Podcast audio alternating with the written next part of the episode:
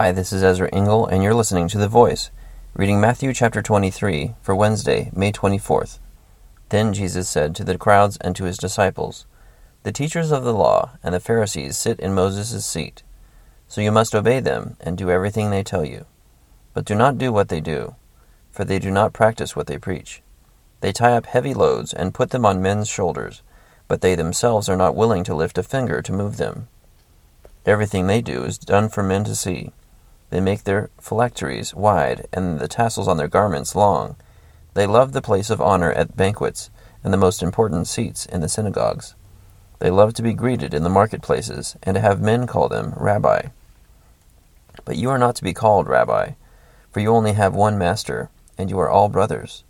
And do not call anyone on earth Father, for you have one Father, and he is in heaven. Nor are you to be called Teacher, for you have one teacher, the Christ.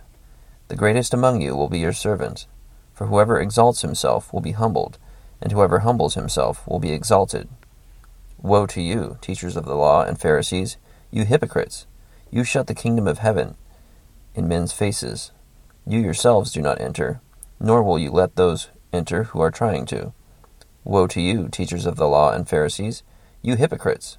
You travel over land and sea to win a single convert and when he becomes one, you make him twice as much a son of hell as you are. Woe to you, blind guides! You say, If anyone swears by the temple, it means nothing. But if anyone swears by the gold of the temple, he is bound by his oath. You blind fools! Which is greater, the gold, or the temple that makes the gold sacred?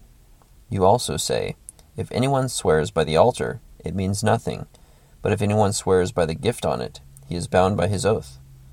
You blind men, which is greater, the gift, or the altar that makes the gift sacred? Therefore, he who swears by the altar swears by it, and by everything on it. And he who swears by the temple swears by it, and by the one who dwells in it. And he who swears by heaven swears by God's throne, and by the one who sits on it. Woe to you, teachers of the law and Pharisees, you hypocrites! You give a tenth of your spices, mint, dill, and cumin. But you have neglected the more important matters of the law justice, mercy, and faithfulness. You should have practiced the latter without neglecting the former. You blind guides, you strain out a gnat, but swallow a camel. Woe to you, teachers of the law and Pharisees, you hypocrites! You clean the outside of the cup and dish, but inside they are full of greed and self indulgence. Blind Pharisee, first clean the inside of the cup and dish, and then the outside also will be clean. Woe to you, teachers of the law and Pharisees, you hypocrites! You are like whitewashed tombs, which look beautiful on the outside, but on the inside are full of dead men's bones and everything unclean. In the same way, on the outside you appear to people as righteous, but on the inside you are full of hypocrisy and wickedness. Woe to you, teachers of the law and Pharisees, you hypocrites! You build tombs for the prophets and decorate the graves of the righteous. And you say, if we had lived in the days of our forefathers, we would not have taken part with them in shedding the blood of the prophets. So you testify against yourselves that you are the descendants of those who murdered the prophets. Fill up, then, the measure of the sin of your forefathers. You snakes, you brood of vipers, how will you escape being condemned to hell? Therefore I am sending you prophets and wise men and teachers. Some of them you will kill and crucify Others you will flog in your synagogues, and pursue from town to town. And so upon you will come all the righteous blood that has been shed on earth, from the blood of righteous Abel to the blood of Zechariah son of Berechiah, whom you murdered between the temple and the altar. I tell you the truth, all this will come upon this generation.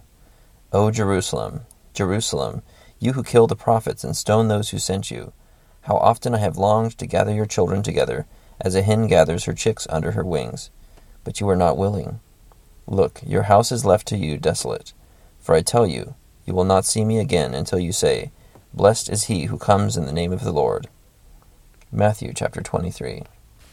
So almost this whole chapter is quoted words of Jesus. All of these woes to the Pharisees and the teachers and to Jerusalem for all these things that they do because their priorities are not right. Their minds are not aligned with the will of God, and that's a serious problem. So if you want to follow Jesus take notice of the things that he says and be willing to be taught and humbled by the words of God. Thank you for listening to The Voice.